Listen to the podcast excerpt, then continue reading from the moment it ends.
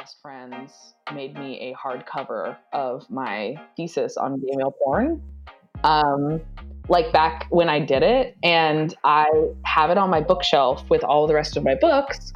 And so I decided to like get it down and like start reading it. And I don't know who this bitch was, but she was brilliant. I, I was just Oh reading. I was reading it and it felt so foreign. It was as if I was reading it for like the first time. And I used to be able to like just like live and breathe. I was reading so Right. much like sex and porn literature. I know. I remember you had a bookshelf full of it. And it was just crazy to read over it because I think, and this is something that we'll, you know, talk about is like why we are like rebooting the podcast or relaunching Why it, the want why the wet seat went dry. why why the wet seat went dry and uh yeah i think like the experience of like rereading it again is i was like oh i totally like feel like i lost connection with whoever this human being was that wrote this thesis i'm ashley And I'm Susannah. And you're in the, The wet Wet seat every single episode we come on and we try to Wait, no, no. Stop the bullshit. What? Every single episode? Come on. We have to we have to address the elephant in the room as it were. what elephant The elephant the elephant that we haven't been on the air in like a year. what okay other fine elephant? backtrack backtrack what we want to talk about with you guys today Yeah. is uh, we, we're calling this episode sex interrupted um, which it kind of takes on a lot of different meanings and like what we're going to talk about because we're going to talk about kind of life things things that happen that can disrupt your sex life and actually question or your maybe the way sex you podcast life. or your sex podcast life um, and kind of what i don't know what life can deal you and how that can actually have uh, impacts on the way you talk about sex the way you think about sex uh, the way you interact with sex. And for us that was this podcast. Totally. um, but i think it's like a, just a, a general uh, reintroduction. Yeah. um, we are the wet seat and um, the intention of this podcast uh, why this was started in the first place is we wanted to have open conversations about uh, sexual experiences that we felt weren't getting their airtime yeah. um, because I think that Suzanne and I both agree that the way that we've seen kind of like transformational change happen within like the individual lives around us is when people were just given the space to talk about sex in a way that is non-judgmental, is open, uh, and is also like challenging um, in a way. well, shall we uh dive in? I guess. How do you want to uh, dive in? Well, I don't know. I guess we should talk about like why the seat ran dry. Okay. Do you Now want to talk we've about why the seat ran dry? I mean, hmm, it sounds like you uh, don't want to talk about that. I'm just, you know, I'm just giving, I'm giving a heads up to the listeners. Um, Yeah, there's that gonna be some might heavy not be, shit. There might be some heavy shit, and that's okay because, um, you know what, sex isn't funny all the time. As much as I try and make it that way. True. well, I would say that from my perspective, um, what happened was we were living together in the same city in Boston. Um, and then Ashley, your mother died. And that was a really traumatic experience. And we both sort of, well, you first, you moved to LA. So suddenly we were physically separated by distance. Um, and I obviously want to hear from you um, what that whole experience was like um, and want you to describe that for our listeners. But on my end, I think I was in um, I was in a place where I was trying to figure out. I no longer wanted to be in Boston. Um, if we're looking at a year ago, and I was trying to figure out how to get out, and I was also in a relationship that was hitting some road bumps and I didn't know what to do about it for a long time. And my partner and I were pretty incapable of talking about it for a long time. Um, and I think I also didn't know how to be a friend to you in the aftermath of your mom's death. That's fair. Join the club. Uh, yeah, I mean, I mean, I think part of it was that like we were physically separated, and prior to that, we had spent so much time living together that like, I mean, even when we stopped living together in Boston, I think that was a transition for us. Like, mm-hmm. you graduated a semester earlier than I did.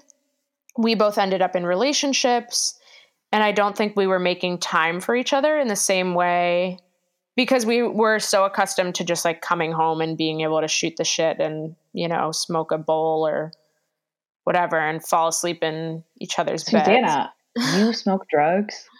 Not really, dude. That's the truth.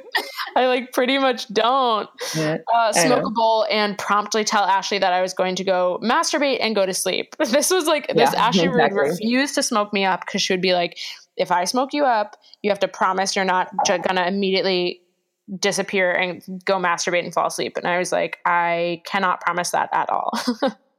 that was what it was like every time we smoked, we smoked together.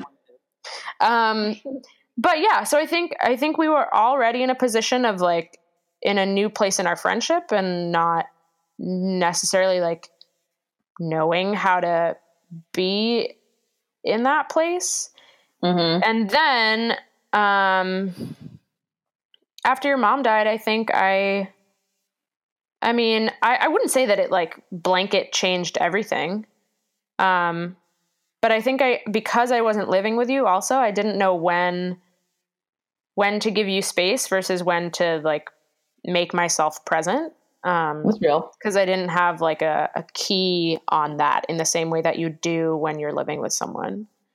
Mm-hmm. And then I would say last January, so which was the last time we recorded, if you remember, mm-hmm. I flew out to LA. I took a month off of my life. Um, I spent a month in sunny, sunny California. Mm-hmm. And then flew back to Boston and realized I didn't want to be in a relationship. I didn't want to be living in the city anymore.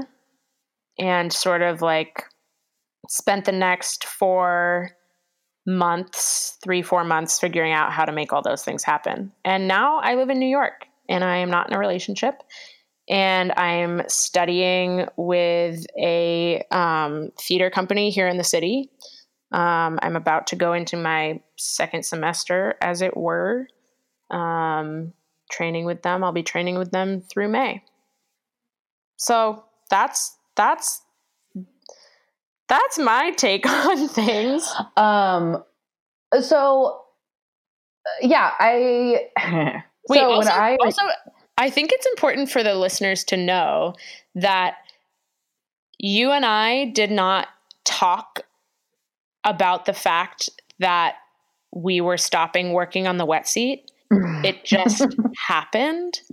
And then yeah like we we published that last episode that we recorded in LA. Mm-hmm. And then we we literally did not talk about the podcast. Like we stopped recording. We didn't talk about the fact that we stopped recording. We didn't talk about resuming until like 3 weeks ago. Yeah. It was and sort think, of this like silent agreement. Yeah, and uh, I think that with when my Wow, it's kind of weird. To, I kind of want to go backwards. I'm going to go. Yeah, go back. Go I'm going to tell this. story. I'm going to tell this story backwards. No, because okay. I think that the I think that it's actually harder to explain if I'm like, well, when my mom died. Yeah, yeah, yeah. Um, and I think it's I think it's more about I think that over the past year, I have understood for the first time, uh, the act of losing oneself, mm. and I don't think I've ever had a life event. I think we like see movies about it and we read books about it yeah. about how people feel like they like have lost connection with themselves and they don't know who they are. And I feel like I've never had I've always felt very um resolute. Is that the word? Yeah. That I'm like very like resolved in like who I was and like um, especially at the time when we were recording this, um, I, I gained like so much. My number one priority in life was like sex education and having hard conversations about sex um, and making sure that people feel comfortable about themselves and their sexuality and how can I help uh, kind of facilitate that and and I even wanted to be a sex therapist and like was, those were all ideas that I was entertaining. And then as soon as my mom died I remember I mean in the weeks after um in the weeks after I remember first of all being com- becoming disillusioned with social media. Mm. oh my um, god I remember that too yeah. I yeah I think that was like the first thing that went uh, was I because I used to post and make sex education, like I would like spread news, all that like shit, have conversations with people about sex and like sex workers and all that stuff. And I completely like I just would like look at the screen and I would like make a post or something and then I would immediately delete it because I was like there are so many burdens in this world. Mm.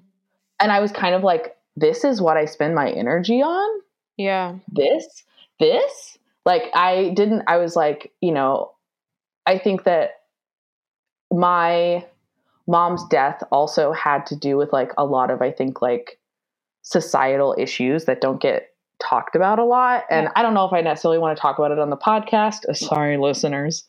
But uh, I can talk about me. yeah. um, but I think it just like when life reared its ugly head and like showed how fucked up it could be, I was just like, I cannot. I'm not interested in talking about sex. I'm not interested in this anymore. And it's just interesting because like that was kind of like the core of who I was, yeah. and it's like what brought me the most joy. But then I all of a sudden felt like it was like worthless. Well, and I remember, um, and correct me if this doesn't sound accurate, but mm-hmm. I remember you saying that you felt like anything you could possibly say on the internet about anything other than your mom was so trivial and yeah. like her her absence was so all encompassing that to post something else something that had nothing to do with her like made no sense yeah, I think that actually sums it up really well. Because mm. like I still haven't like changed my profile picture, which has her in it. Yeah, and and it's because like I think I could do it now if I really wanted to. I again, I'm still disillusioned with a lot of social media, so like yeah. I ultimately don't give a shit. Um, but I don't I don't care to like come up with a new profile picture. Mm-hmm. But yeah, I felt like in a weird way, I felt like posting about anything that wasn't my mom was like erasure or like yeah, it just didn't make sense. Because I think I was how like, do you post about your mom on the internet? Like I remember you struggling with that too, and feeling like that was such a weird thing to do, and also like the only thing to do. Well, yeah, I feel like a lot of. I mean, I understand that it must be therapeutic for some people, but for me, it felt like more obligatory. Yeah. And I think that my mindset at the time was like, I think that when something like that happens in your life, you have no obligation to do literally anything. Mm-hmm. So, so like yeah, the act of like posting about it, like I was like doing it out of obligation when right. like I very much felt like I shouldn't have to do anything. Well, and then so, you were on the receiving end of some weird shit from other people, right? Uh, maybe have I repressed it? Just like getting um getting private messages from oh, people. Oh, oh, for sure. People, man, when there is nothing that brings people out, like when a family member of yours dies under mysterious circumstances, like if people cannot find it in the the obituary, mm-hmm. they will like message you privately to essentially like be like, "Hi, how are you?" under the guise of like helpfulness, but it's actually just so they can, they can get information. That's so uh, I mean, yeah, talk about being disillusioned with social media. yeah, I was like, you're not messaging me because you care. You're messaging me because you would like to know more, uh, which I will not be forgiving you. Um, but it's, yeah, so I think that was definitely like, it was like podcast interrupted, life interrupted. Um, yeah, and also I think a lot of like uh like my sexual journey as like a human being was also kind of disrupted because uh, I think at the time um I don't know. I've been very proud of like my current relationship in terms of like its like growth in terms of like our ability to like talk about like what we want and like our sexual desires and Yeah. what's next and um and kind of like defining expectations around like what we want to do and not what anyone else wants to do Mhm. and it just kind of like everything got put on i had a lot of nights where i think that when you feel like you like i didn't recognize it at the time what i now know is that i had lost myself Yeah. and i didn't know i did not have a core of who i was anymore i was just like survive survive survive uh you know make the world believe that you're fine. And also like um what's most important is that like you raise your middle finger to the fates and you're like i'm still going to kick ass. Watch me. Yeah. and i think that my uh yeah i just wasn't a person. I was like a a, a, a robot going towards like must be like fine. I have to say though, as far as people like ripping themselves through the world and be like, fuck the universe, fuck everything, so help me God, I'm still gonna be excellent. I don't care if this is shit. Like, I will show you that I am fucking indestructible. You do a pretty good job of that. like, more so than anyone I've met. And I'm not going to say that that's, you know, necessarily 100% healthy. Um, I don't think most people would, but it's a very natural instinct, I think, um, to be like, I have to, I'm going to keep going. I mean, because, like, what else is there? Yeah. I mean, I, the other option was stop. And I also kind of realized, I think that in those moments, like if anyone has ever like experienced like grief and death and all that shit, like um, you soon realize that stop isn't actually an option. Yeah. You will keep going. Yeah. And you can either keep going in a way that like you can control, or you can keep going in a way that like you're not actually in control over. Mm. Um, but yeah, stop ain't an option. So it's funny because like this whole thing is called Sex Interrupted, and like it was interrupted, but not stopped for sure. Right. And I think like, um, I don't know. I, I said all this to like my connection back to sex. This is not funny, but like when you feel like you've lost yourself, having sex can be more like can be like an out of body experience. Yep. And I think that like in the six months after my, I'm gonna say six months after my mom died, I, like most of the time when I was having sex, uh, I I cried like a third of the time, wow.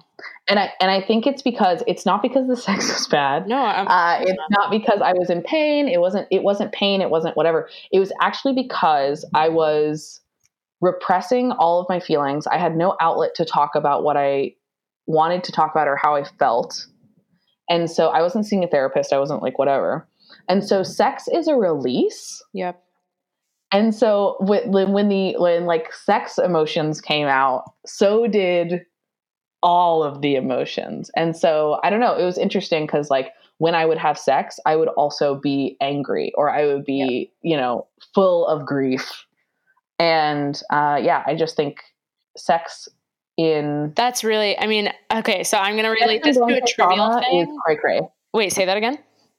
Sex during trauma is cray cray. Yeah. I, I'm going to relate this to a trivial thing that it very much speaks to what you're saying, and then I'm going to relate it to a personal experience. But okay. um, so I've been watching a lot of Sex and the City. There is much to be talked about there. We won't go into that.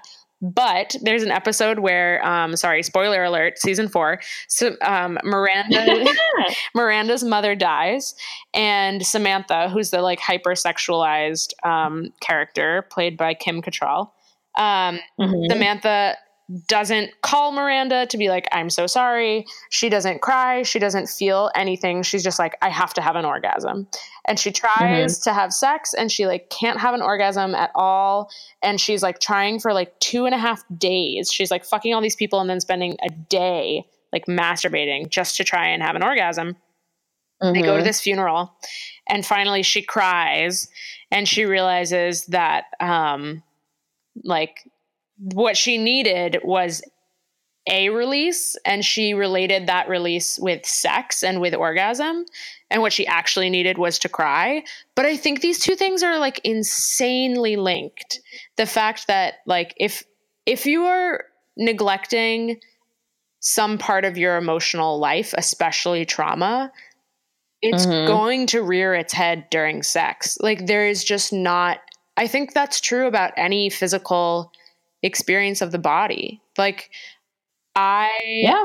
when I was leaving so in August mm-hmm. I went abroad for 3 weeks and it was the like button on a an 8 month or 7 month period that was incredibly stressful Mm-hmm. I was working really hard both at the cafe I was working at and on these various shows. I had a lot of like relation various relationships sort of blow up and be really insane and I was just like pushing myself and pushing myself and pushing myself. I moved all of my shit to New York. I said goodbye to my life in Boston and I landed on the ground in Paris. And I was like, maybe now I'll cry because I hadn't cried yet. And I kept on saying mm. goodbye to people, and everyone was like, why aren't you crying? Like, I'm crying. And I was like, I don't know. Like, everything's out of whack. Nothing's happening at the right moment. Maybe I'll cry in Paris. So I got to Paris and I didn't cry. And I was like, maybe I'll just never cry. Maybe I'll never feel the gravity of this moment. And then mm-hmm. I got a tattoo. and it took two hours, which, given the size of this t- tattoo, is actually very brief. It took two hours, and I got back to my Airbnb in Venice, mm-hmm. and I wept like a fucking child for like 45 minutes because my body had undergone some trauma and everything that I was ha- like hadn't dealt with or hadn't processed yet came bubbling to the surface. Hmm. Wait, okay. Also, another tangent, but I think this really relates. Have you read any Roxane Gay? Yes. Though I will say, I'm not, I've never been able to finish a book. So I'm listening to Hunger on Audible right now. Oh, yeah. Um, I haven't read Bad Feminist. Uh, yeah, I mean, it, I think it's actually easier to listen to. So can I read this um, this quote from Hunger? You may. In bed with my girlfriends, I sometimes pretended I was with someone else, someone with a body harder in certain places, leaner in others. I told myself it was enough. I told myself everyone has fantasies. I hated myself for wanting men when men had hurt me so badly. I told myself I was gay. I told myself this was all I could have so I couldn't get hurt. I told myself I was stone. For quite some time, I touched, but I wouldn't allow myself to be touched. I was stone and untouchable. I seethed. I was swollen with desire, with a desperate need to be touched, to feel a woman's skin against my skin, to find release through pleasure. I withheld even that from myself. I punished myself. I was stone. I could not bleed. Heavy shit. Why'd you choose but, that passage? Did you feel like that? Um, certain parts of it. So mm-hmm. I'm, you know, I didn't tell myself I was gay. I'm, I'm queer. I'm absolutely attracted to men and women. Um, but mm-hmm. I have been in bed with um, women and and also missed sex with men, um, mm-hmm. which I think is very natural. Um, but the part of this that like really cut me to the core was the I was stone. I um for a while I would I would touch, but I didn't allow myself to be touched. Mm-hmm. That I can really relate to. Um, it has me thinking a lot about. I don't know when you you know when you posed this topic to me when we were talking about this episode, sex interrupted. I had a period of time, you know, in the last year or two years to think about as far as that umbrella goes. Um, and I was thinking about how I wanted to articulate my own experience of sex being interrupted and um I think for me what was at the core of it was anger. Mm. And not having things that like when you're in a partnership and mm-hmm. and there are things going on that you haven't discussed, I think it can be really hard to engage with someone physically. Yeah. Or I don't know if this is true of my relationships with men actually, but I think it is true of my relationships with women that like if there is something going on in the emotional world of the relationship that isn't being dealt with, it becomes very hard for me to be sexually intimate with that person. Uh, I was I was gonna say that I feel like I have experienced that with men, but I mean, that's I I think it's more like I find it hard to be intimate with someone when I'm like pissed off about something, but I don't want to bring it up. Yeah, oh, I mean, definitely. I think that's huge. I think part of it for me may be that um, I haven't slept with men on an ongoing basis in a long enough time that, well. I don't know. I, yeah, I, I really don't know if that's true about me with men. Like, I think. Mm-hmm. I I mean sex with men is very different for me than sex with women is and how I relate to men in a relationship is very is also very different than how I w- relate to women in a relationship. And I think the culture that we live in when you grow up in a patriarchal society, when you learn that like this is how desire operates, this is how men operate, this is how better men operate. On a certain level, you're being prepared to be let down or to not have your needs met by men. And so I think then when your needs aren't necessarily being met by men, and I don't mean sexual needs, I mean any needs, then it doesn't come as much of a surprise, honestly, to me, than when a woman isn't meeting my needs. Oh, sure. That makes sense. TBT, the masculinity episode yeah. So like it's easier for me like if I'm in a relationship with a man and my needs aren't my emotional needs aren't being met. It's easier for me I think to um oh my god, what's the word? When you classify something and put it in a corner? Compartmentalize. Thank you. it's easier for me to compartmentalize and say like I can still fuck this person because on some level I kind of expected my needs not to get met no, that 100% makes sense. I think an important part of the interruption is coming out of the interruption. And uh, not to sound like doom and gloom, but you know, I did kind of want to touch on uh, when I when I basically I texted Susannah like three weeks ago, and I essentially was like, "A, I'm sorry that uh, I've basically been MIA about the podcast. Bitch, no need to apologize. But B, I like kind of explained that, you know, I had been listening to an episode and I was I was filled with such peace and overwhelming joy and I think it was because I like it was this is going to sound so cheesy. Oh my god! It, it literally, excited. it literally was like I had been like reintro, like it was like my old self had like was like reaching out through the audio and was like, mm-hmm. "Hey, do you remember me? Do you want to come back?" And I cried because uh, awesome, I because I but I think honestly that speaks to how random grief is. Yeah. And how random it can be when you do lose like I mean, I think I kind of it was like losing touch with my sexual self in a lot of ways. Yeah, totally.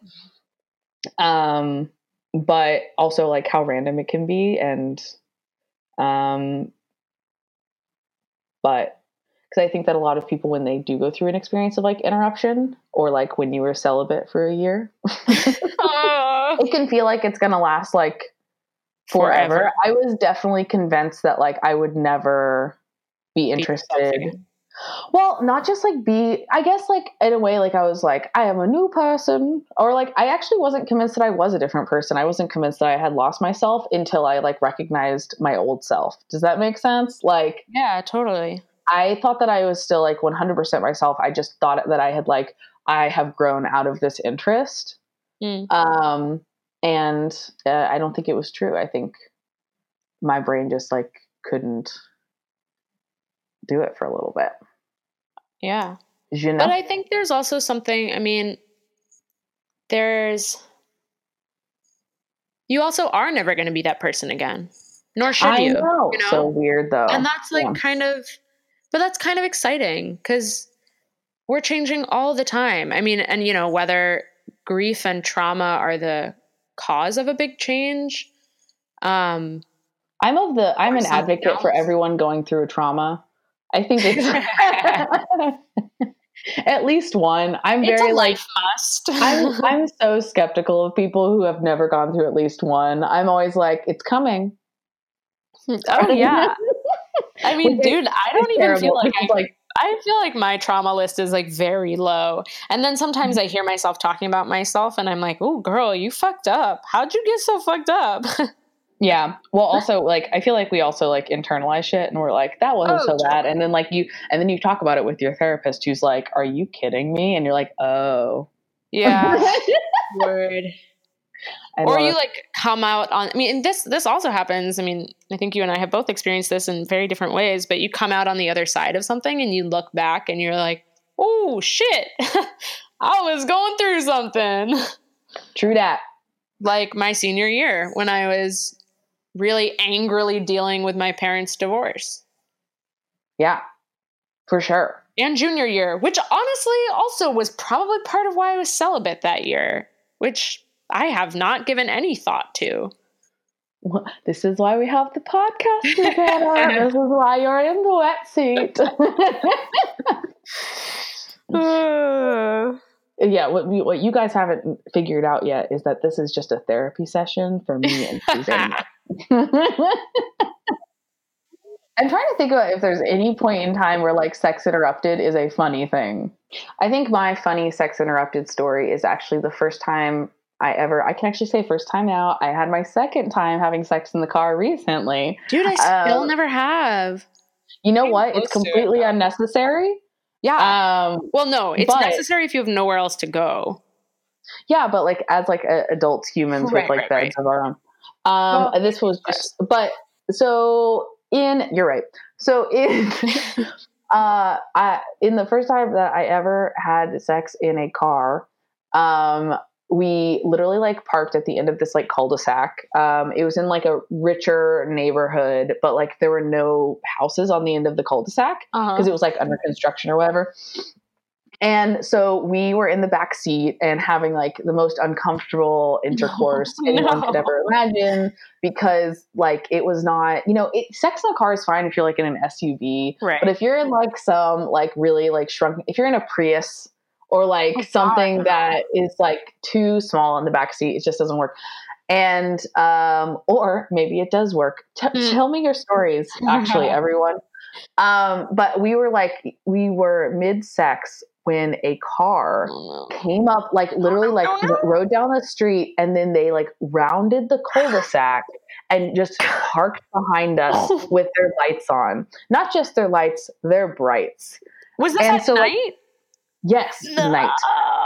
And so we were like, okay, okay, okay. And so we get into the front seat, right? We don't get out of the car. We just like jump into the front seat. He like pulls up his pants. I pull up my pants and he, he starts driving. And uh, this car starts following us what the fuck?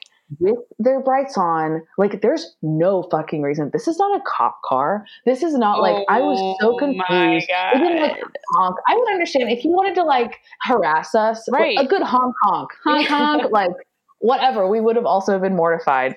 But no. So this car, we're like going into this neighborhood. We're like coming out of this neighborhood, and uh, we're just driving, and we're getting faster and faster Oh and faster, and this car is following us out of this neighborhood. Oh Like there's no reason.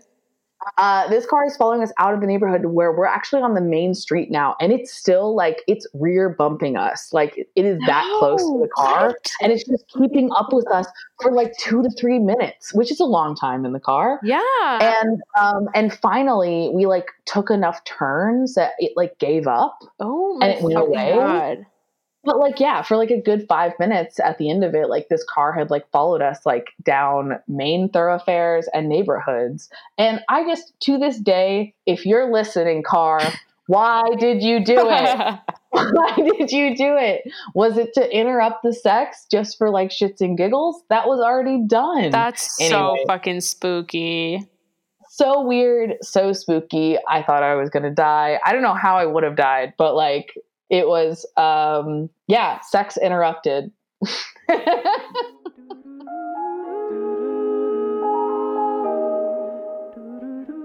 Thank you guys for tuning back in. Seriously.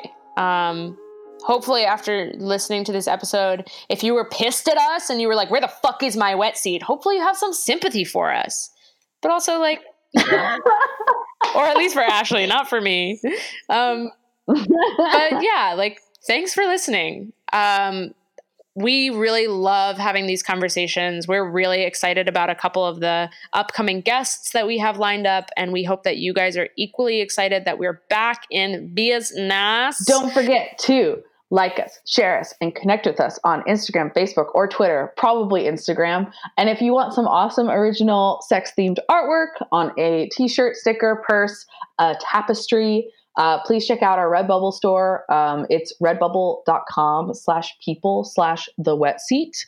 Um, and that reminds me that I need to thank our incredible podcast artist, yes. Rebecca Todaro, and of course our co-producer Billy Coles. We also need to insert a special thank you to Alex Jones who did our brand new music for the podcast, which we are thrilled with. If you want to check him out, his YouTube is Bishop Scully. Um, I really recommend it if you're working, studying, uh, or just chilling. Thanks, Alex. Um, and don't forget to, if you want to send us any burning questions or funny stories um, or funeral home sex escapades, you can share that anonymously on our Google form. Um, and thank you guys so much. Um, your patience means the world to me, to us, um, and to Susannah. And um, we are really excited to have these conversations again. And last but not least, don't forget, stay wet.